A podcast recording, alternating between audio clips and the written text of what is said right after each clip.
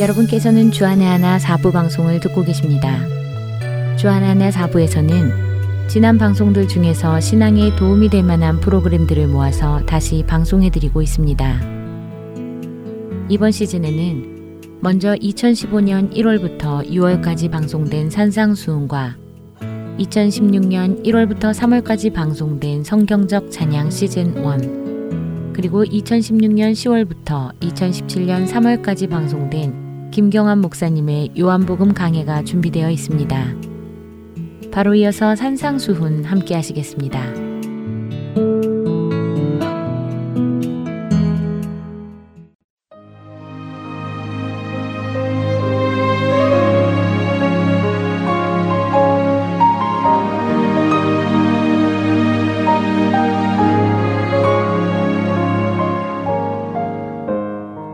서울 복음방송 애청자 여러분 안녕하세요. 산상수훈 진행의 최소영입니다.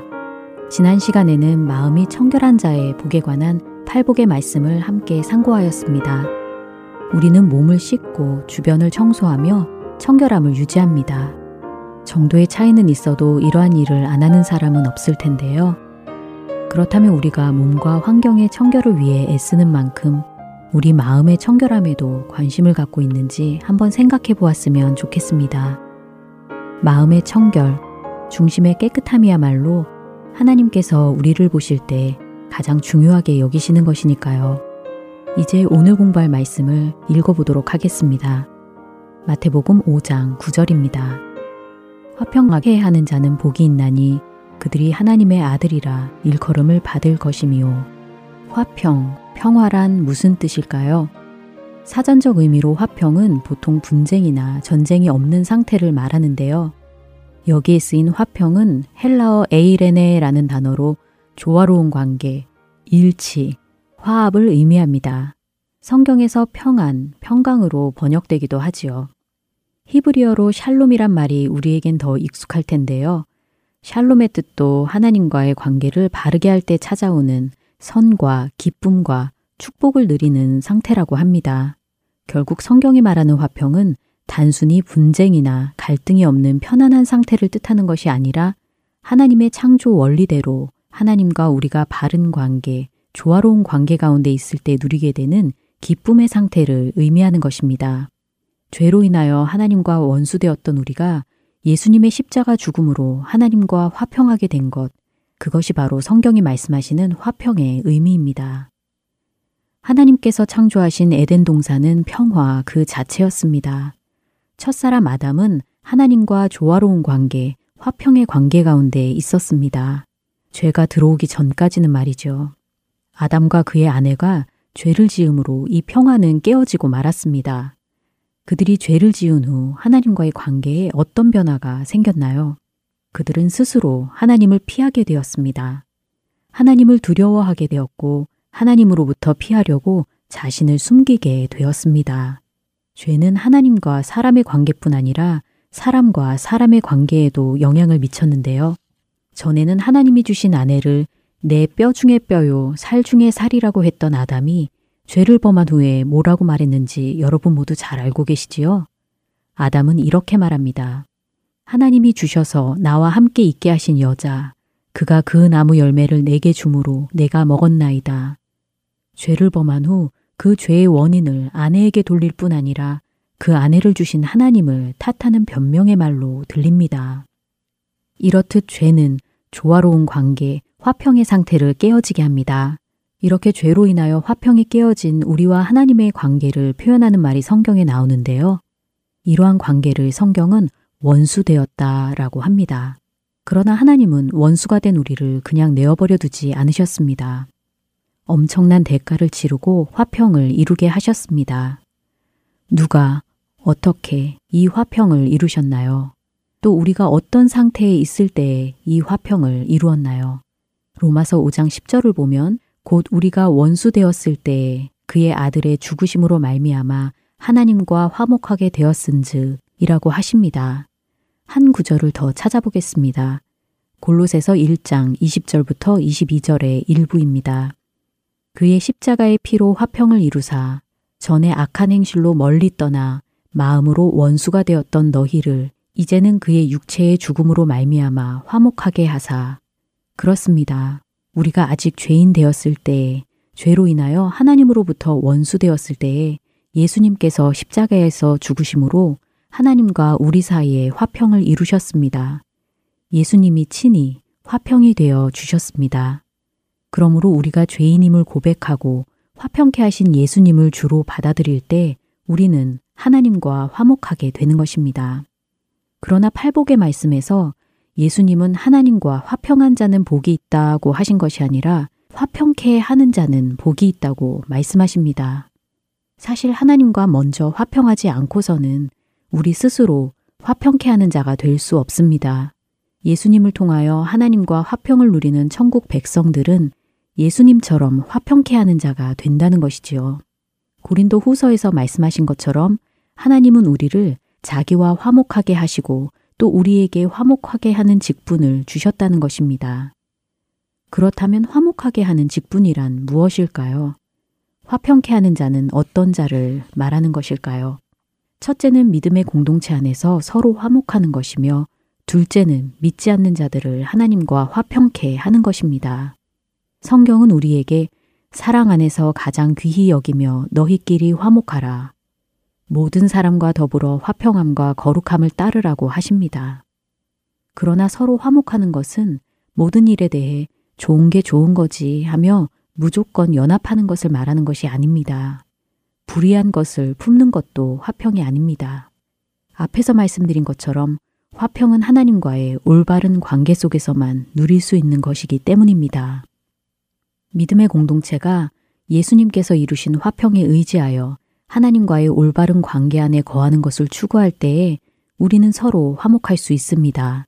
마음의 독한 시기와 다툼을 버리고 서로 긍휼과 용서를 베풀 때에 서로 화목하게 되는 것입니다. 이렇게 믿는 자들이 서로 화목하는 것은 세상에도 중요한 영향을 끼칩니다. 교회가 화목의 모범을 보이지 못하면 우리가 믿지 않는 자들로 하나님과 화평케 하는 일을 감당할 수 없을 테니까요. 교회 안에 분란과 다툼이 있을 때마다 세상은 교회를 향해 어떤 비난을 퍼붓습니까? 믿는 자들은 화평한 자가 아니라 모이면 싸우는 자들이라고 말합니다. 믿음의 공동체에서 서로 화목하고 믿지 않는 자들에게 예수님의 증인이 되어 그들을 하나님과 화평케 하는 자. 그가 바로 예수님이 말씀하시는 화평케 하는 자입니다. 화평케 하는 자에게 예수님께서 약속하신 복은 무엇인가요? 그들은 하나님의 아들이라 일컬음을 받을 것이기에 복이 있다고 하십니다. 하나님으로부터 하나님의 아들이라고 인정을 받게 된다는 것입니다. 우리에게 이보다 더 영광스러운 이름은 없을 것입니다. 하나님의 독생자 예수님과 같이 우리를 하나님의 아들로 인정하여 주신다니 말입니다. 하나님의 아들 예수님께서는 십자가 죽음을 앞두시고 제자들에게 이렇게 말씀하셨습니다. 평안을 너희에게 끼치노니 곧 나의 평안을 너희에게 주노라. 내가 너희에게 주는 것은 세상이 주는 것과 같지 아니하니라. 너희는 마음에 근심하지도 말고 두려워하지도 말라. 또한 부활하셔서 제자들에게 나타나셨을 때에도 너희에게 평강이 있을지어다. 아버지께서 나를 보내신 것 같이 나도 너희를 보내노라. 라고 말씀하셨습니다.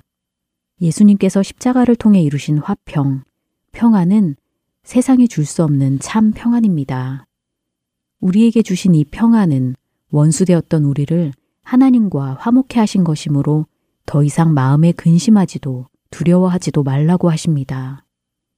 그리고 하나님께서 우리와 화평하기 위해 예수님을 보내신 것 같이 예수님도 우리를 이 세상에 화평케 하는 자로 보낸다는 것입니다. 여러분은 예수님이 주신 평안을 누리고 계신가요? 또 이 평안을 세상에 전하고 계신가요?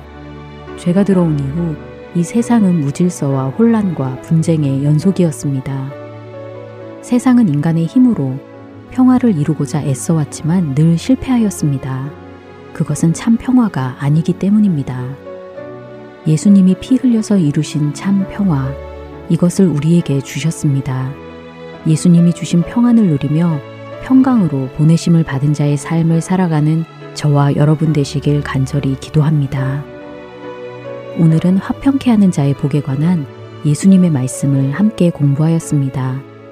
다음 시간에는 팔복의 마지막 내용, 마태복음 5장 10절부터 12절을 공부하도록 하겠습니다. 여러분 안녕히 계세요.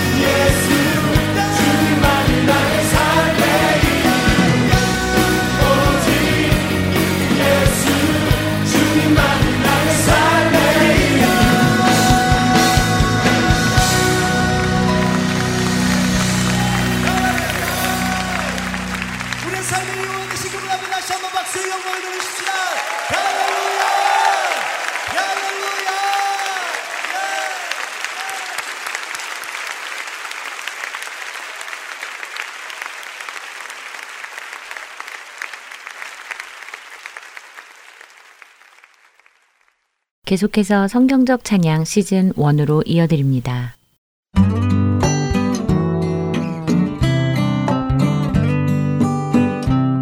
애청자 여러분 안녕하세요. 여러분과 함께 성경의 말씀들을 통해 이 시대의 찬양 문화를 점검해 보는 성경적 찬양 진행의 박연규입니다. 여러분 안녕하세요. 강승규입니다.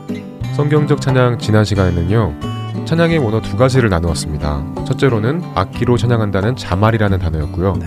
두 번째로는 무릎 꿇고 찬양한다는 바락이라는 단어를 나누었습니다. 네, 그렇습니다. 그리고 그 바락이라는 단어에는 여러 가지 의미가 함께 포함되어 있고 특별히 성경에서는 축복하다, 송축하다라는 말로도 번역된다고 말씀드렸습니다. 어떻게 지난 한 주간 높으신 주님 앞에 낮게 경배하며 바락이라는 찬양을 드려 보셨는지요? 주님 앞에 무릎 꿇고 엎드리는 것은 우리의 행동뿐 아니라 우리의 마음까지도 겸손하게 만듭니다. 자주 해 보시기 바랍니다. 오늘 성경적 찬양에서는요, 또 한 가지의 히브리 원어를 나누어 보겠는데요. 원어를 나누기 전에 질문을 좀 드리면서 시작을 하지요. 소위 말하는 열린 예배라는 것이 한국에 널리 퍼지기 전까지 한국 교회에서는 찬양을 드릴 때 박수를 치거나 손을 들거나 하는 일이 거의 없었다고 합니다. 그런데 요즘은 오히려 박수를 안 치고 손을 안 들면은 더 어색한 것처럼 느껴지는데요. 네, 특별히 젊은 세대로 갈수록 그런 현상은 더 두드러지는 것 같습니다. 네. 손들고 찬양하고 박수치고 또 춤추며 찬양하는 것이 이 세대에는 보편화되어 있죠. 네, 맞습니다. 말씀 그대로 보편화되었다고 말할 수 있는데요. 그럼 보편화되었다는 것은 무슨 말일까요? 예전에는 안 그랬는데 지금은 그렇게 되었다는 것이죠. 어, 그러면 예전에는 손을 들고 찬양하고 박수치고 하는 것이 없었던 것일까요? 늘 드리는 말씀이지만 우리가 드리는 찬양의 모습은 성경적이어야 합니다. 성경에 근거가 있어야 한다는 것이죠. 그렇죠. 단순히 어떤 찬양의 방식이 보편화되었기 때문에 하는 것이 아니라 또는 유행이 되었기 때문에 하는 것이 아니라 성경에서 그렇게 가르치시기에 하는 것이어야 하겠지요. 네, 맞는 말씀입니다. 그래서 오늘은 손을 들고 찬양하는 것에 대해 조금 나누어 보죠. 어, 박영규 아나운서는 손 들고 찬양 자주 하십니까? 아, 솔직히 말씀드리면 저는 기타를 메고 찬양팀을 인도하고 있기 때문에 손을 들고 찬양할 기회는 많지 않는데요. 네. 제가 찬양을 인도하지 않을 때는 가끔 손을 들기도 합니다. 자, 그러면 우리가 찬양을 드릴 때 손을 드는 이유는 무엇일까요? 어, 물론 감사하는 모습의 상징이나 뭐 항복하는 의미의 상징으로 드는 것이죠. 예, 맞습니다. 손을 드는 이유에는 그런 이유들이 있습니다. 제가 왜 이런 질문을 드리느냐 하면요. 의외로 많은 분들이 그 이유를 생각하지 않고 손을 들기 때문입니다. 조금 전에 우리가 이렇게 손을 들고 박수치고 하는 것이 하나의 문화가 되고 보편화되었다고 말씀을 나누었는데요. 이렇게 보편화되니까 그냥 자연스럽게 의미는 알지 못하고 남들이 드니까 또 그것이 문화가 되니까 손을 들고 찬양하는 경우가 많다는 것입니다. 그러나 우리가 손을 드는 이유는 문화가 그래서도 아니고 또 남이 들어서서도 아니어야 합니다. 우리가 손을 들고 찬양을 하는 이유는 명확한 성경적인 근거를 가지고 해야 한다는 말씀이죠. 그러니까 겉모습은 손을 들고 찬양하는 모습이 같다 할지라도 그 안에 손을 드는 이유에 대해 알지 못하고 하는 것은 잘못된 것이다 라는 말씀이죠. 그렇죠. 예, 유행 때문에 하면 안 된다는 말씀을 드리고 싶습니다.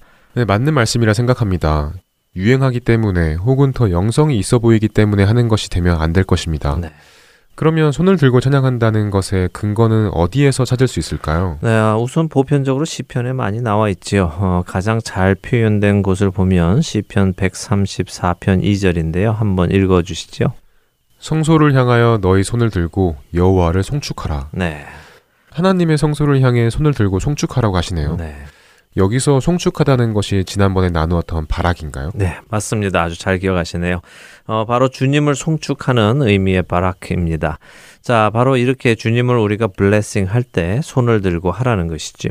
그러면 지난번에 나눈 의미와 함께 접목을 시키면요. 하나님 앞에 겸손하게 나를 낮춘 자세로 손을 들고 주를 향해 찬양하고 축복하는 모습이 그려집니다. 주님 앞에 철저한 예배자의 모습이 그려집니다. 그렇죠. 어, 이런 모습은 주님과의 깊은 교제 안에 있지 않으면요. 나올 수 없는 것입니다. 형식적으로만 하기에는 귀찮고 또 어색하고 하기 때문이죠. 그러나 정말 하나님이 누구이신지 또 나는 누구인지 그분이 하시는 일은 무엇인지 내가 할 수 있는 일은 무엇인지 이런 것들을 주님과의 교제 안에서 깊이 깨닫게 되면 우리는 그 앞에 무릎 꿇고 엎드리고 내 손을 주께 들고 그분의 이름을 높이고 찬양할 수밖에 없습니다. 이런 찬양을 받으시는 하나님께서도 정말 기뻐하실 것 같아요. 네, 그렇겠죠. 이렇게 전심으로 우리가 찬양을 드려야 합니다. 하나님은 그런 예배자를 찾으시기 때문이죠. 자, 여기 손을 들고 할 때 손이라는 단어, 야드라는 단어인데요. 이 단어에서 나온 찬송이라는 단어가 있습니다. 바로 야다라는 단어입니다. 전에도 말씀드린 것 같은데요. 성경에서 우리가 어떤 특정 단어에 대해서 공부할 때 그 단어가 처음 쓰인 것을 보는 것은 공부에 상당히 큰 도움이 됩니다. 네, 그럼 이 야다도 어디에서 처음 쓰였는지 보면 그 의미를 이해하기 훨씬 쉽겠군요. 어디인가요? 네, 이 야다라는 단어가 처음 쓰인 곳은요, 창세기 29장입니다. 창세기 29장을 함께 펴고선요, 조금 보면 좋겠네요. 어, 이 창세기 29장은 여러분들도 잘 아시는 야곱의 이야기가 나옵니다. 야곱 하면은 우리 박용규 아나운서는 어떤 것이 생각나십니까? 어, 야곱 하면 저는 참 힘들게 산 사람이라는 생각이 가장 먼저 떠오릅니다. 네. 평생 자기 힘으로 복을 쟁취하려고 노력했는데 그게 뜻대로 안 돼서 고생을 많이 한 사람이라는 생각이 듭니다. 네, 그렇죠. 복은 자신이 쟁취하는 것이 아니라 하나님께로부터 은혜로 받는 것인데 그는 열심히 자신이 그 복을 이루려고 온갖 방법을 다 썼습니다. 성경은 그런 그를 간사했다고 표현을 하기도 하지요. 그랬습니다. 야곱은 아브라함의 외아들 이삭의 아들이었습니다. 또 쌍둥이 형 에서의 장자권을 뱃속에서부터 얻기 원했던 것 같고요. 그런 그가 팥죽 한 그릇에 형에게 장자권을 사고 눈이 잘 안 보이는 아버지를 속이고 형 대신에 장자의 축복을 받지요. 네, 팔에 털도 달고 음성도 변조해서 형의 장자 축복을 대신 받죠. 네. 그 일로 형 에서가 정말 화가 나서 야곱을 죽이겠다고 하잖아요. 맞습니다. 그래서 그는 어머니의 고향인 하란 지방의 바단 아람으로 갑니다. 그리고 거기서 두 아내를 얻게 됩니다. 네, 바로 레와와 라헬이죠. 그렇습니다. 어, 레아와 라헬 두 자매를 다 아내로 맞습니다. 그런데 야곱은 원래 레아와 결혼을 하고 싶었던 것은 아니었습니다. 그렇죠. 장인인 라반이 속여서 레아를 시집 보냈죠. 예, 맞습니다. 그랬습니다. 오늘 이 야다라는 단어는 바로 이 레아와 관련이 있는 단어인데요. 지금부터 우리가 레아에 대해서 생각을 해보도록 하지요. 성경 창세기 29장 16절과 17절을 보시면요. 라반에게는 두 딸이 있는데 언니는 레아고 동생은 라헬인데 레아는 시력이 약하고 라헬은 곱고 아름다웠다라고 말씀하고 계십니다. 레아의 시력이 약했다는 것은 무슨 의미일까요? 아, 그 사실 그 의미는 정확히 모릅니다. 학자들에 따라 레아에게는 눈병이 있었다라고 해석하는 분들도 계시고요. 레아의 외모가 아름답지 못했다라고 해석하시는 분들도 계십니다.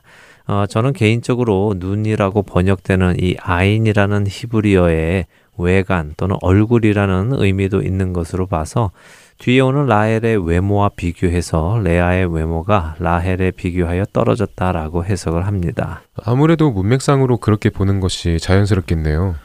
둘의 외모를 비교하고 있다고 보는 것이요. 네, 뭐 시력이 약하든 또 눈병이 있었든 외모가 떨어지든 간에요.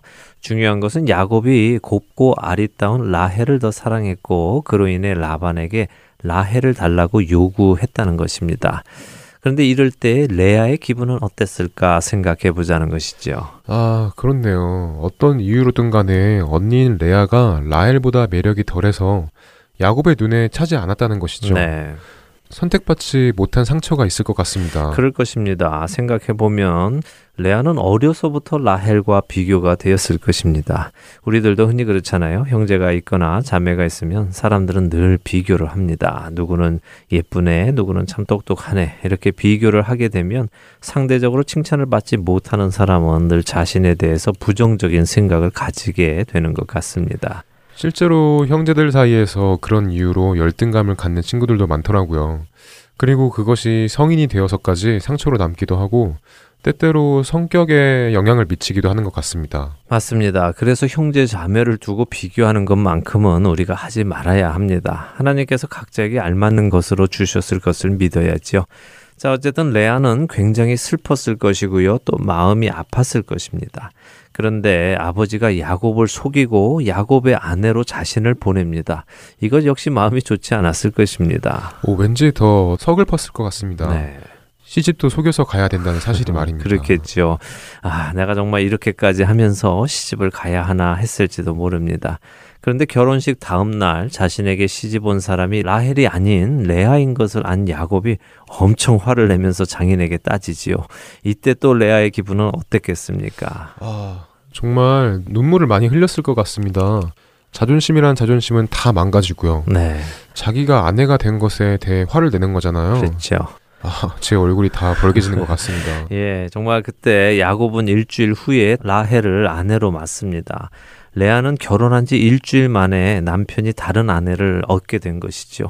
이때 레아의 마음은 정말 힘이 들었을 것입니다. 그리고 성경은 그녀가 사랑받지 못했다는 것을 계속해서 말씀하고 계십니다.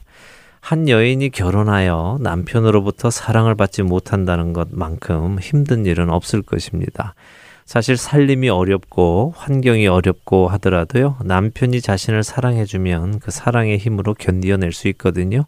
그런데 남편의 사랑이 없으면 환경이 아무리 좋아도 그 결혼 생활은 참 힘이 듭니다. 아내가 남편의 사랑을 간구하는 것은 성경적인 진리입니다. 그것은 아담의 때에서부터 생겨난 일이기 때문에 그렇습니다. 그렇군요. 대충 레아의 마음이 이해가 되기 시작합니다. 정말 삶에 낙이 없었을 것 같습니다. 남편 야곱은 늘 자신이 사랑하는 라엘과 지냈을 거 아니에요. 네.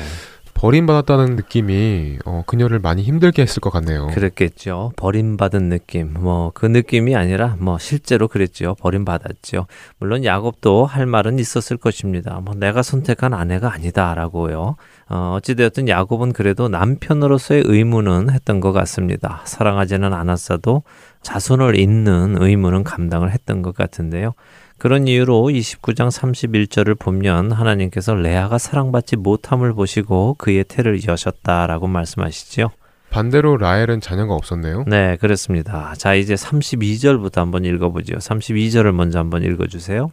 레아가 임신하여 아들을 낳고 그 이름을 르우벤이라 하여 이르되 여호와께서 나의 괴로움을 돌보셨으니 이제는 내 남편이 나를 사랑하리로다 하였더라. 네. 레아의 소망이 담겨 있네요. 왠지 마음이 짠한데요. 네, 사랑받지 못하는 레아의 사랑받기 원하는 소망이 담겨 있지요. 루벤이라는 첫 아들의 이름에는 보라 아들이다라는 의미가 있습니다. 그러니까 내가 아들을 낳았으니 바로 내가 정말 아내가 아니겠느냐. 내 남편이 나를 사랑해 줄 것이다. 그것이 당연하다라고 말을 하고 있는 것이죠. 하지만 어떻게 됐습니까? 레아의 소망처럼 야곱이 그녀를 사랑해 주었습니까? 그녀를 참된 아내로 여기기 시작했는지요? 아니요. 그랬다는 이야기는 없는 것 같습니다. 네, 없습니다. 그럼 그 다음 절 33절과 34절을 읽어 주시죠. 그가 다시 임신하여 아들을 낳고 이르되 여호와께서 내가 사랑받지 못함을 들으셨으므로 내게 이 아들도 주셨도다 하고 그의 이름을 시므온이라 하였으며 그가 또 임신하여 아들을 낳고 이르되 내가 그에게 새 아들을 낳았으니 내 남편이 지금부터 나와 연합하리로다 하고 그의 이름을 레위라 하였으며 어, 이 말씀을 읽으니 레아가 계속해서 야곱의 사랑을 받지 못한 것을 알 수 있네요. 네, 알 수 있죠. 어, 시므온은 듣다라는 의미를 가지고 있습니다. 그러니까 아들들의 이름에 레아는 자신의 심정을 담아서 지은 것이죠. 내가 사랑받지 못함을 하나님께서 들으셨다. 그래서 듣다라는 의미의 시므온을 이름했고요. 그런데도 또 사랑을 안 해주니까 세 번째 아들을 낳고 그 이름을 달라붙다, 결합하다라는 의미의 레위라는 이름을 짓습니다. 이번에는 정말 남편과 결합하기를 기대하고 소망하는 것이죠. 그러나 그녀의 그런 소망은 결코 이루어지지 않습니다. 첫 아들을 낳아도 둘째를 낳아도 셋째를 낳아도 남편 야곱은 여전히 라헬만을 사랑하는 것이었죠. 아들까지 이렇게 낳아주었는데도 남편이 사랑해주지 않으니 정말 그 상처는 더 컸을 것 같습니다. 네. 아직까지 아들을 낳지 못한 라헬만을 사랑해주고 있으니까요. 그렇죠. 어, 바로 이때 레아의 심정에는 변화가 찾아옵니다. 그녀는 자신이 소망해야 하는 것이 남편 야곱이 아님을 깨닫게 됩니다. 사랑에 갈급했던 그녀는 자신을 사랑해주고 있는 한 존재를 깨닫게 되는데요. 그것이 누구이겠습니까? 바로 하나님이시죠. 네, 당연하죠. 자, 이제 35절을 읽어주세요. 그가 또 임신하여 아들을 낳고 이르되 내가 이제는 여호와를 찬송하리로다 하고 이로 말미암아 그가 그의 이름을 유다라 하였고 그의 출산이 멈추었더라. 네. 와 메시아의 조상이 되시는 유다가 태어나는 장면이군요. 예, 그렇습니다. 유다는 이렇게 태어납니다. 사랑받지 못했지만 하나님의 은혜로 태어난 것이죠. 어, 마치 이 세상을 향한 하나님의 심정과도 같지 않나 싶습니다. 하나님은 이 세상을 사랑하셨죠. 하나님이 사랑하신 것처럼 또 세상 사람들도 하나님을 사랑해 주기를 기대하셨습니다. 그러나 사람들은 하나님을 외면합니다. 그럼에도 불구하고 하나님께서는 전적인 하나님의 은혜로 자신을 외면하는 이 땅에 친히 육신의 몸을 입고 오시는 독생자 예수 그리스도를 보내십니다. 바로 유다의 자손으로 말입니다. 그 안에 그런 의미가 담겨 있네요. 네. 역시 하나님은 어느 것 하나 그냥 하시지 않는 분이시라는 것을 또 한 번 깨닫습니다. 그렇습니다. 자, 이제 다시 레아로 돌아오죠. 레아는 깨달았습니다. 어려서부터 동생 라헬과 비교되며 사람들의 관심과 사랑을 받기 원했지만 그녀는 받지 못했지요. 속여서 억지로 한 결혼 생활에서 남편의 사랑을 구해보았지만 역시 받지 못했습니다. 아들을 셋이나 나면서도 자신의 소망을 담아서 기대해 보았지만 다 허사였습니다. 그런데 그때 그녀는 지금껏 사람들에게는 사랑을 받지 못했지만 자신을 바라보며 자신의 이 모든 낙담 속에서도 자신을 위해 일하시는 분이 계셨다는 것을 깨닫습니다. 바로 하나님께서 그런 자신의 괴로움을 돌보셨고 사랑받지 못함을 들으셨다는 것을 깨달은 것이지요. 그래서 그녀는 이제는 내가 사람에게 사랑을 기대하는 것이 아니라 여호와를 야다하리로다. 여호와를 찬송하리로다라고 고백하는 것입니다. 바로 이때 그녀는 손을 들고 하나님 앞으로 나아가는 것입니다. 바로 레아와 같은 심정으로 하나님께 손을 들고 나아가며 찬양하는 것이 야다라는 찬양이라는 것이군요. 네, 그렇습니다. 그 의미를 담은 이름이 유다입니다. 그래서 야다라는 찬송의 방법은 내가 더 이상 세상에서 낙을 구하고 사랑을 구하고 내 유익을 구하는 것이 아니라 나의 소망은 오직 주님이며 내가 그분으로만 평안을 얻고 은혜를 얻고 사랑을 얻는 것을 표현하는 또 고백하는 찬양인 것입니다. 이렇게 레아의 이야기를 통해 야다라는 찬송의 방법을 알고 나니까요. 네. 이제 손을 들고 찬양하는 것이 어떤 의미인지를 알게 되어서 훨씬 자연스럽게 손을 들고 찬양 드릴 수 있을 것 같습니다. 네. 손을 들고 찬양하는 것은 유행이어서가 아니라 더 영성 있어 보여서가 아니라 나를 내려놓고 나의 온전한 소망이 되시는 그분께 마치 두 팔을 벌리고 나아가는 자녀의 모습으로 나아가며 드리는 찬양이라는 것. 오늘 꼭 기억하게 되길 바랍니다. 그렇습니다. 이제 여러분의 처소에서 주님께 여러분을 내려놓고 그분께 두 손을 들고 찬양하는 이 야다의 찬양을 드리기 시작하시기 바랍니다. 그렇게 주님을 만나시는 여러분이 되시기를 소원합니다. 네, 성경적 찬양 마치겠습니다. 한 주간도 전심으로 두 손 들고 주님 찬양하시는 여러분 되시길 바랍니다. 안녕히 계세요. 다음 주에 뵙겠습니다. 안녕히 계십시오.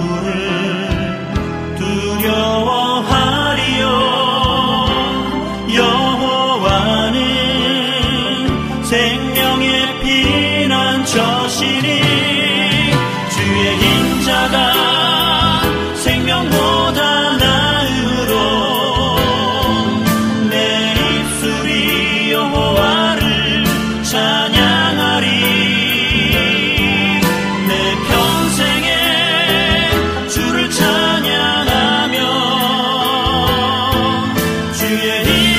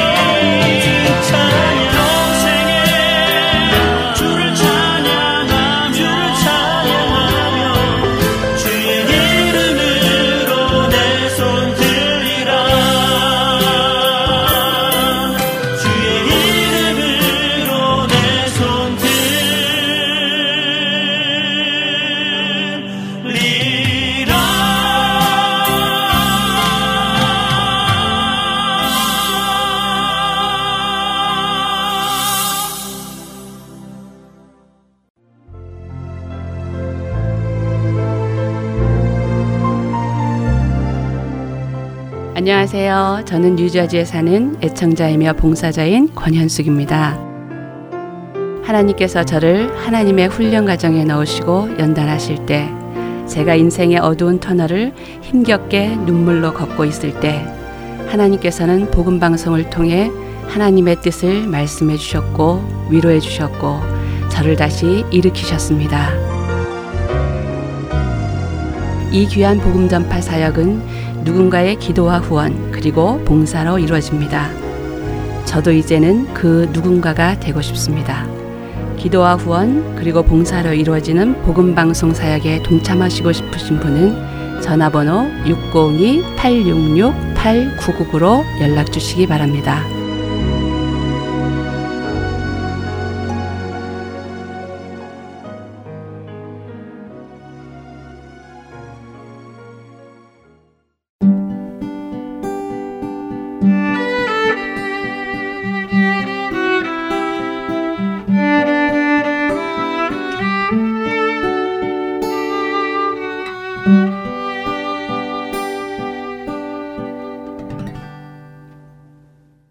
김경환 목사님께서 진행해 주시는 요한복음 강해로 이어집니다.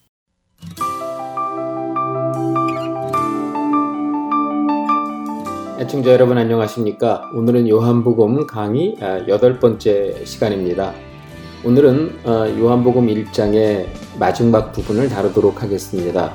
예, 성경을 갖고 계시면 예, 요한복음 1장 35절부터 예, 마지막 절까지의 말씀을 읽어주시면 되겠습니다. 35절에 이제 세 번째 날 두 제자들의 증언이 나옵니다. 바로 안드레와 베드로의 증언입니다. 안드레가 오늘 우리가 메시아를 만났다라고 고백을 합니다. 35절에서 30절을 보겠습니다. 또 이튿날 요한이 자기 제자 중 두 사람과 함께 섰다가 예수의 건의심을 보고 말하되 보라 하나님의 어린 양이로다 이제 세례 요한은 혼자가 아니라 제자들 중 두 사람과 함께 서 있다고 되어 있습니다. 그 두 사람 사이에서 세례 요한은 어제 예수님을 보면서 고백했던 아주 중요한 고백 있죠? 세상 죄를 지고 가는 하나님의 어린 양이로다를 또 한 번 고백합니다. 왜 두 사람입니까? 지난번에도 말씀을 드렸던 것처럼 이두 사람은 증언에 합당한 근거를 제공해주는 최소한의 인원입니다.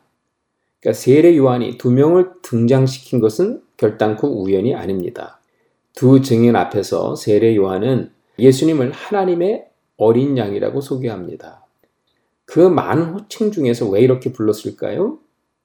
1장 34절에 이미 사용되었던 뭐 하나님의 아들. 예, 그렇지 않으면 어, 이어지는 나다나엘의 고백, 예, 이스라엘의 임금 같은 어, 표현도 있지 않습니까? 근데 굳이 세례 요한은 하나님의 아들, 이스라엘의 임금이라는 귀에 솔깃한 호칭보다는 하나님의 어린 양이라는 단어를 쓰고 있습니다. 예, 이 호칭을 사용한 것은 요한복음이 밝히고 싶은 예, 아주 중요한 예수님의 정체성 때문이죠. 즉 6월절 어린 양으로 오셔서 우리의 죄를 대속하실 하나님의 아들을 나타내기 위함입니다. 이 정체성이야말로 요한복음이 말하고 싶은 메시아 사상의 근간이 되었기 때문입니다. 여러분, 유다 배경에서 태어나 메시아 대망 사상에 젖어 있는 유대인들의 입장에서 생각해 보십시오. 사실 하나님이 부활하셨다는 것이 대단한 사건입니까? 아니면 하나님이 십자가에 죽으셨다는 것이 대단한 사건일까요? 뭐 하나님이 부활하신 것은 너무도 당연하지 않습니까? 그러나 하나님이 십자가에 죽었다. 여러분 이게 가능합니까? 유대인들의 생각 속에서는 하나님이 죽으셨다고 하는 것은 상상할 수가 없는 일입니다. 사실 제자들은 부활하신 예수님을 보면서 하나님의 아들이 부활하셨다를 보고 놀란 것이 아니죠. 부활하신 그 하나님의 아들이 십자가에 죽으신 그분이었다는 게 더 놀라운 일이었던 겁니다. 그래서 세례 요한은 예, 창조주 하나님이 어린 양으로 돌아가셨다는 이 사실을 강조하고 있는 하나님의 아들이 하나님의 왕권을 이루셨는데 그 왕권을 이루시기 위해서 그 예수님은 반드시 6월절 어린 양으로 십자가 길을 가셔야 되는 이 사실을 강조하면서 선포했던 겁니다. 자, 세례 요한의 말을 듣고 그의 두 제자가 예수님을 쫓기 시작합니다. 옛 시대가 끝나고 새 시대가 시작되었음을 알리는 사건이죠. 구약을 대표하는 세례 요한의 시대에서 이제는 새로운 하나님 나라를 시작하는 예수님의 시대로의 전환을 알리는 아주 역사적인 순간이 왔다는 겁니다. 그래서 두 제자가 그의 말을 듣고 예수를 따릅니다. 그러자 예수님께서 돌이켜서 그 따르는 것을 보고 이렇게 묻죠. 무엇을 구하느냐? 그러자 제자들이 라비어 어디 계시오니까 아니 이제 라비는 번역하면 선생이라 이게 37절 38절에 이렇게 되어 있습니다. 어디 거하십니까? 예, 라는 구절에서 거한다라는 원어는 매네죠. 매네는 그러니까 성령이 비둘기처럼 예수님께 임했다. 거기에 사용되었던 단어예요. 그러니까 14장에서 빌립이 아버지를 보여달라고 했을 때 예수님이 대답한 말씀에도 같은 단어를 사용했습니다. 예, 아버지가 아들 안에 매네 머물고 또 아들이 아버지께 매네 머물다. 또 15장 포도나무의 그 비유에서 예, 포도나무이신 하나님과 가지된 우리들을 비유로 말씀하실 때에도 같은 단어를 썼습니다. 포도나무의 가지가 포도나무에 붙어 있는 매네를 말할 때도 사용했습니다. 자, 예수님의 머무심에 대한 우리의 반응 역시 그분 안에 거하는 것이다 말씀하고 있는 거죠. 자, 거리를 둔 채 예수님을 바라보았습니다. 나름대로 공부했습니다. 탐구했습니다. 그렇게 해서 예수님이 깨달아지지 않는다는 겁니다. 우리 가운데 이미 찾아오셔서 거하신 그 예수님. 그 예수님과 함께 우리도 같이 거하는 것입니다. 이것이 바로 요한이 말하고 싶은 믿음의 본질인 거죠. 예수님 안에 들어가 그분과 함께 살아가는 것, 예수님과 함께 눈도 마주치고 가슴과 가슴이 부닥치는 교제도 나누고 온몸이 함께 더불어 살아가면서 함께 깨달아 알아가는 과정 이것이 바로 믿음의 여정이라고 말하고 있는 것입니다. 그러나 예수님이 머무시는 곳에 들어가지 않고 먼 발치에서 그분의 그림자만 지켜보았다고 합시다. 예, 당시의 종교 지도자들이 그러지 않았습니까? 멀리서 예수님을 어렴풋이 보고 어렴풋이 알았다는 겁니다. 그들의 그 어렴풋한 지식이 예수님을 십자가에 죽였다는 거죠. 예수는 우리에게 자신의 장막 속에 들어오라고 말씀합니다. 함께 머물면서 사귀자고 초청합니다. 그 초청에 응답한 자들은 고백이 달라지는 겁니다. 바로 이어지는 제자들의 고백이 이 사실을 보여줍니다. 예수님이 어디 머무는지를 묻는 제자들에게 예수님은 대답하죠. 예수께서 이르시되 와서 보라. 그러므로 그들이 가서 계신 데를 보고 그날 함께 거하니 때가 10시쯤 되었더라. 와 보라. 예, 와는 명령형이고 보라는 미래형입니다. 오면 보게 될 것이다. 직접 와서 보게 되면 그 예수님이 메시아임을 알게 될 것이다. 지금 예수님은 제자들을 초청하고 있는 겁니다. 그런데 문 밖에 서서 지켜보고 배우라 라고 초청하는 게 아니에요. 같이 살자고 초청하는 겁니다.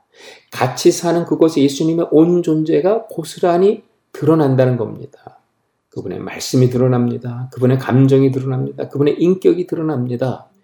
즉, 예수님의 온 존재가 묻어 나오는 그곳이 바로 예수님의 삶의 현장인 것입니다. 예수님은 제자들을 바로 그곳으로 초청합니다.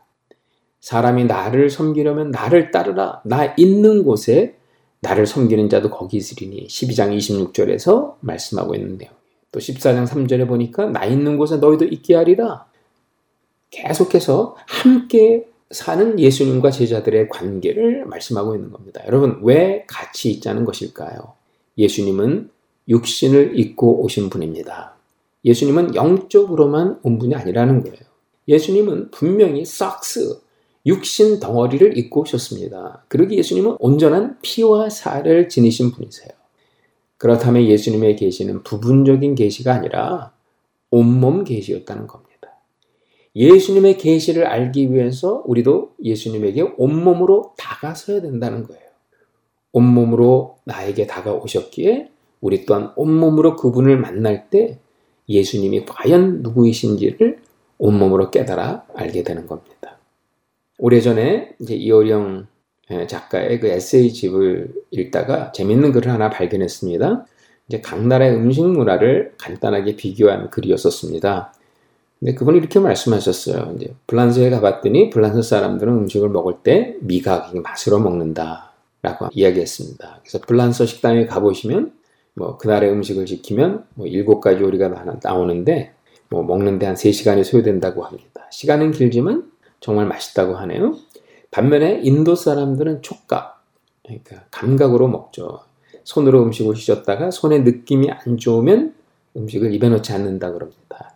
왜냐면 인도 사람들은 자신들의 손 끝에 혀가 달려 있다고 생각하기 때문이죠. 일본 사람들은 시각으로 먹는다고 합니다.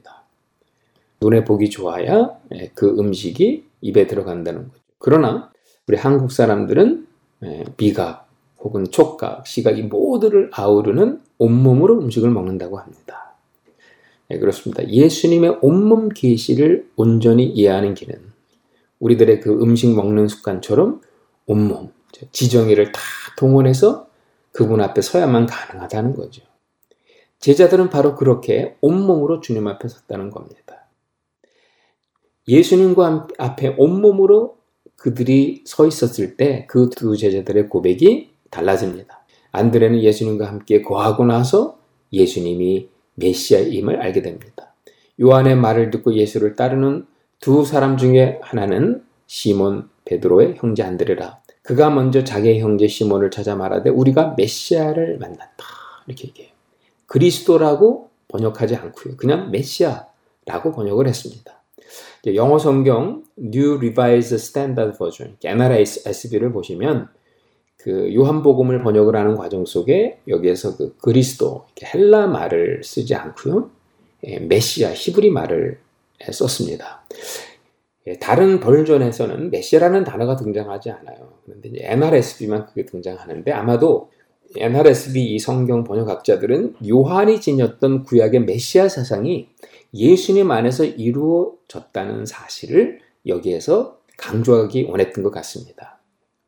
예, 그래서 굳이 요한복음에서 구약의 메시아를 가르치는 그 메시아라는 칭호를 사용하지 않았나 생각을 합니다. 제자들이 예수님과 함께 지내고 나니 그들의 고백이 랍비에서 메시아로 보냈습니다. 예수님과 같이 사는 우리의 고백이 달라지고요. 고백이 바뀌게 되면 그 고백한 대상을 증거하게 됩니다. 안드레가 그러했고 빌립이 그러했고요. 예, 이어지는 요한복음의 스토리를 읽어가다 보면 또 사마리아 여인이 그러했다는 것을 발견하게 됩니다. 고백이 증언이 되는 역사. 이게 바로 요한복음의 중요한 흐름인 것이죠. 이제 1장 43절로 가보게 되면 거기 이제 네 번째 날에 그 빌립과 나다넬이 증언이 나옵니다. 43절, 44절입니다. 이튿날 예수께서 갈릴리로 나가려 하시다가 빌립을 만나 이르시되 나를 따르라 하시니 빌립은 안드레와 베드로와 한 동네 베스다 사람이라. 빌립이 나다니엘을 찾아 이르되 모세가 율법에 기록하였고 여러 선지자가 기록한 그 일을 우리가 만났으니 요셉의 아들 나사렛 예수니라. 빌립의 증언은 매우 신학적이죠. 그러니까 빌립은 예수님을 모세 율법에 기록하였고 선지자가 기록한 그 이 이렇게 증언합니다. 여러분 율법을 보면 이것을 행하라 저것을 행하라 라는 명령만 있는 것 같아요. 뭐 다가올 메시아 예수님을 증언하고 있다는 인상을 주지 않습니다. 그러나 빌립은 모세 율법은 곧 하나님의 계시라고 증언했다는 겁니다. 예, 율법이 뭔지를 깨달아 알았던 예, 빌립이었던 것 같습니다. 본래 율법의 중요한 기능은 하나님의 마음을 계시해 주는 것이었습니다. 율법은 하나님의 마음을 담아내는 일종의 어떤 통로와도 같은 것이었어요. 그래서 율법을 지키게 되면 당연히 율법을 주신 그분의 마음을 알게 된다는 겁니다. 예를 들면 우리 부모들이 자녀들을 사랑해서 자녀들에게 이것 해라 저것 해라 이야기를 합니다. 그 바탕은 자녀들을 사랑하기 때문에 준 하나의 명령 아니겠습니까? 근데 자녀들이 그것들을 어, 잘 깨달아 잘 지켜 나가게 되면 그것들을 주신 자기를 사랑하는 부모의 마음을 알게 되는 것과 똑같습니다. 그런데 우리 인간들은 그 율법의 의미를 깨달아 알지 못했어요. 깨달아 알지 못했기 때문에 율법을 제대로 지키지도 못했습니다. 율법이 계시하는 하나님의 마음을 알 길이 없었습니다. 하나님의 마음을 알지 못했기 때문에 그 율법을 보면서 하나님의 겉모양만 발견하고요. 자신들 나름대로 자신들이 원하는 하나님상을 만들어 믿지 않았나. 이것이 바로 유대인들의 치명적인 오류가 아니었겠나 이렇게 생각을 합니다. 무슨 이야기입니까? 율법을 행함의 차원에서만 보아서는 안 된다는 겁니다. 계시적인 차원에서도 보아야 된다는 거예요. 계시적인 차원에서 율법을 보게 되면 율법이 예수님을 증언하고 있음을 깨닫게 된다는 겁니다. 여기 보니까 또 여러 선지자가 기록한 말씀이라고 했습니다. 여러분, 선지자들의 사명은 오실 메시아를 증언하는 것입니다. 빌립이 바로 예수님을 율법의 완성, 선지자가 전한 말씀의 성취로 보았다는 거지요. 그런데 그는 여기에서 요셉의 아들 나사렛이라고 단정적으로 진술합니다. 이게 왜 중요합니까? 이 고백에는 당시 보통 사람들이 믿고 있는 메시아 사상의 찬물을 끼얹는 말씀이라고 보아도 무방해요. 자, 보십시오. 요셉의 아들이면 다윗의 혈통입니다. 빌립은 다윗의 혈통에서 하나님 나라를 회복할 메시아가 탄생한다고 기록한 선지자 예언을 알고 이야기하고 있는 겁니다. 그런데 아이러니는 이것입니다. 선지자의 예언의 말씀에 기록되었던 그 메시아가 나사렛의 예수였다는 사실입니다. 여러분, 나사렛은 가난한 동네입니다. 메시아가 출현할 가능성이 희박한 성읍입니다. 메시아를 대망하는 어떤 유대인도 메시아를 만나기 위해, 메시아를 기다리기 위해서 나사렛으로 가지 않습니다. 그들이 생각하는 메시아 대망 사상이 어떠함을 보여주는 대목인 것이죠. 이어지는 나다넬의 고백이 이것을 분명히 보여주고 있습니다. 46절에 보니까 나다넬이 이르되 나사렛에서 무슨 선한 것이 날 수 있느냐? 그러자 빌립이 와서 보라 똑같이 얘기합니다. 사실 나사렛의 이 말 한마디는 이스라엘 백성들 모두가 믿는 메시의 핵심 사상이 담겨 있는 말씀이에요. 당시 사람들이 믿고 있었던 메시아는요, 다윗 왕 같은 권세 있는 자로 오실이라는 것입니다. 그 메시아는 절대로 낮고 천한 장소에 오실 수 없는 분이었다는 겁니다. 그런데 정작 예수님은 나사렛에서 왔습니다. 물론 베들레헴에서 태어나셨지만 나사렛에서 계속 자라셨어요. 그 나사렛은 시골 중에서도 아주 낙후된 곳 중에 하나입니다. 구약을 읽어보면 이 성읍의 이름이 한 번도 등장하지 않습니다. 그렇게 아주 알려지지 않은 나사렛 그 동네에서 예수님이 쭉 자라셨다는 거예요. 그런데 그 나사렛에 오신 그야말로 메시아답지 않은 예수님이 나다니엘을 만납니다. 그리고 그에게 신비스러운 말씀을 했습니다. 47절에서 49절이죠. 예수께서 나다니엘이 자기에게 오는 것을 보시고 그를 가리켜 이르시되 보라 이는 참으로 이스라엘 사람이라 그 속에 간사한 것이 없도다. 나다니엘이 이르되 어떻게 나를 하시나이까? 예수께서 대답하시되 빌립이 너를 부르기 전에 네가 무화과 나무 아래에 있을 때 보았노라. 나다니엘이 대답하되 라비어 당신은 하나님의 아들이시요 당신은 이스라엘의 임금이로소이다. 나다니엘 향해 예수님은 요약하면 두 가지를 말씀하시는 것 같습니다. 첫 번째는 내가 참으로 이스라엘이라 그 속에 간사한 것이 없다. 자기에게 오는 다가오는 나다니엘을 보면서 구약의 한 인물에 빗대어서 지금 말씀하고 있는 대목입니다. 누굽니까? 바로 야곱이죠. 창세기 32장 13절에서 예, 32절에 보면 그 이스라엘이라는 인물이 나와요. 이스라엘이 되기 전에 그 야곱입니다. 약복강가에서 천사와 밤새 씨름한 야곱. 그 사건을 통해 야곱은 하나님으로부터 이스라엘이라는 새로운 이름을 받습니다.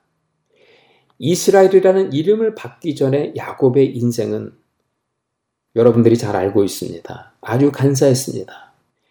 그런데 그에 반해서 오늘 예수님께 다가오고 있는 나다네엘은 간사하지 않았다고 이야기를 합니다. 아마도 이것은 나다니엘이 야곱이 아닌 변화된 분이엘에서 하나님을 만난 후에 변화된 이스라엘이라는 사실을 암시해 주는 말씀이 아닌가 합니다. 우리는 여기서 한 가지를 짐작할 수 있겠지요? 바로 예수님이 야곱과 나다니엘을 비교하고 있다는 사실을 지워버릴 수가 없습니다. 자, 두 번째 답변을 보시면요. 내가 무화과 나무 아래에 있을 때 보았다고 얘기합니다. 무화과 나무는 이스라엘을 상징하지요. 그러니까 나다니엘이 무화과 나무 아래 에 있었다는 것은 그를 혈통적 이스라엘로 간주하고 있다는 뜻인 것 같습니다. 자, 그러자 나다니엘은 여기서 참 놀라운 고백을 합니다. 어쩌면 예수님에 관한 역사적 증언이 시작될 때 세례 요한이 고백했던 그 고백을 설명하는 고백처럼 들려요. 즉 세례 요한이 시편 2편 6절 7절의 근거에서 예수님을 하나님의 아들이라고 고백했던 내용이 있지 않습니까? 그 내용과 일맥상통하는 내용이라고 보시면 되겠어요. 이렇게 고백합니다. 하나님의 아들이요 이스라엘의 임금이로소이다.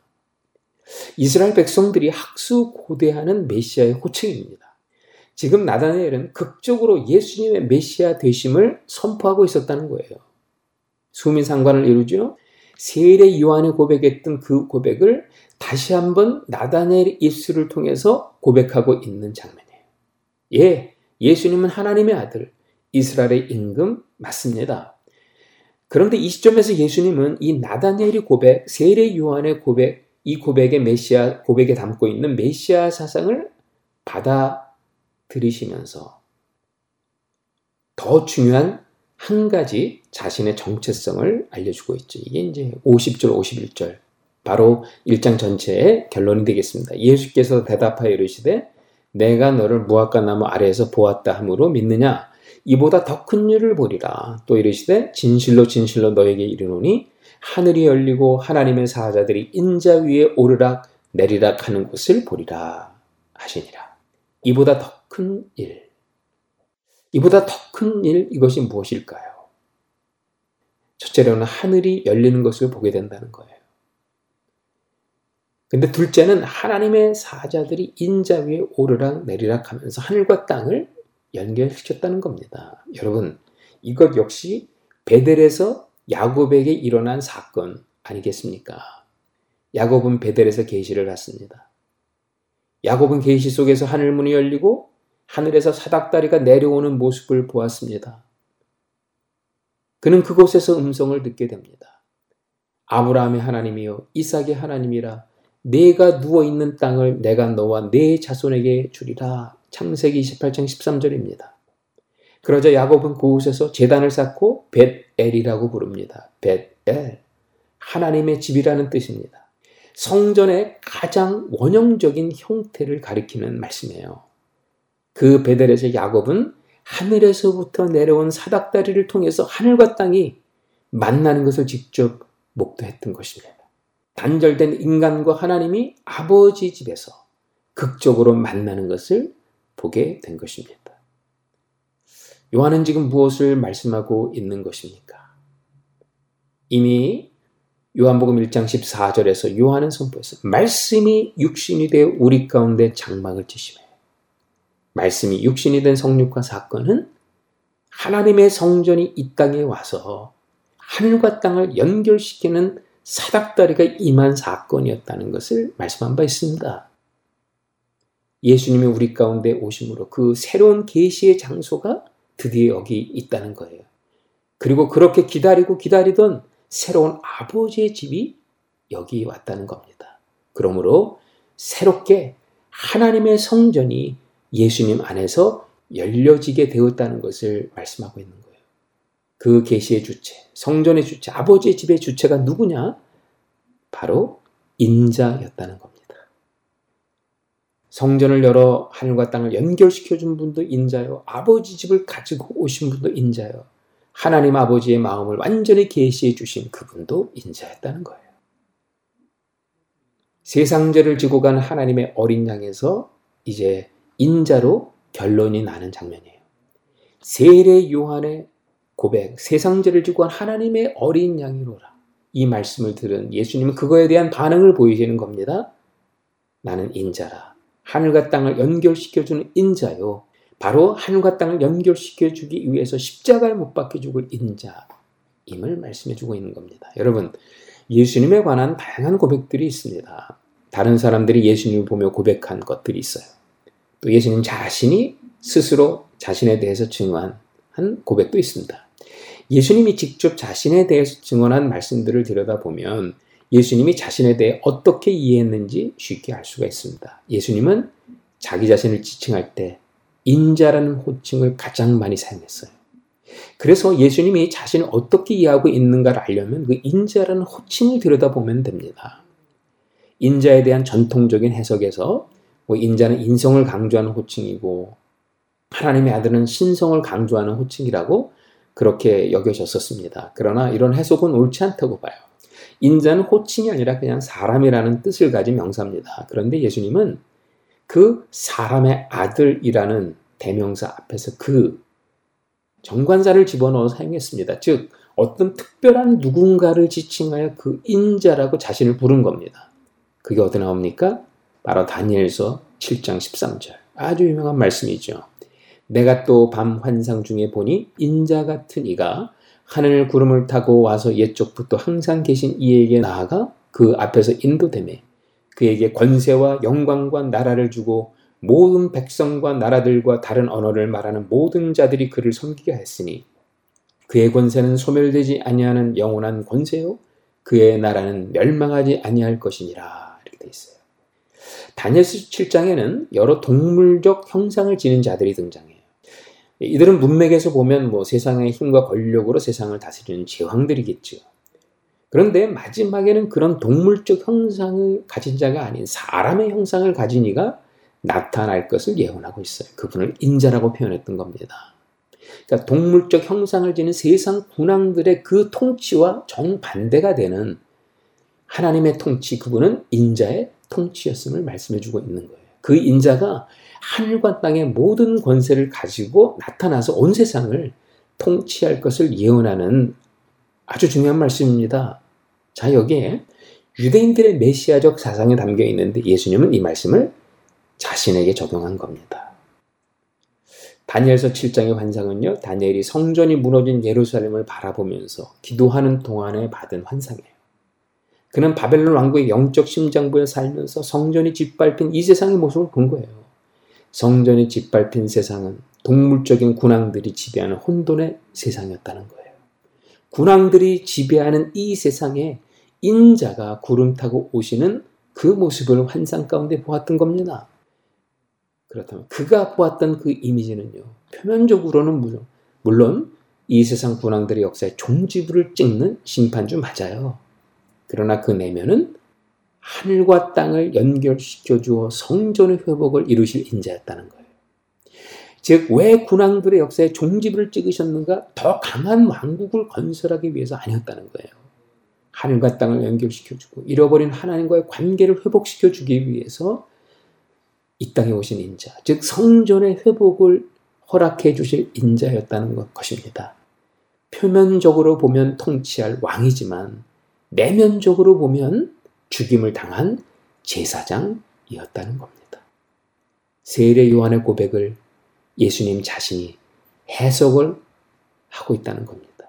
세례 요한은 예수님은 하나님의 왕국을 이 땅 이룰 하나님의 아들이었지만 반드시 세상 죄를 지고 십자가에 죽어야 될 말씀을 하셨어요. 예수님이 여기에서 그 세례의 고백을 다시 한번 해석하고 있는 겁니다. 다니엘에서 예언된 천상적 심판의 메시아가 이 땅을 통치하게 될 텐데 그 메시아는 인자로서 십자가를 질 수만의 주요 고난의 주님이라고 말씀합니다. 여러분 이것이 바로 십자가의 아이러니입니다. 그 인자와 그 종이 한꺼번에 예수님의 존재 속에 담겨 있었다는 겁니다. 이제 요한은 일곱 개의 표적을 통해서 그리고 영광의 십자가를 지는 예수님의 삶의 그 마지막 과정을 통해서 하나님의 종이 인자로 등극하는 그 과정을 우리에게 보여줄 것입니다. 오늘은 여기까지 하겠습니다. 그럼 다음 주부터 이제 요한복음 2장에 들어가서 본격적으로 일곱 개의 표적에 대해서 함께 공부하도록 하겠습니다. 청자 여러분 안녕히 계십시오.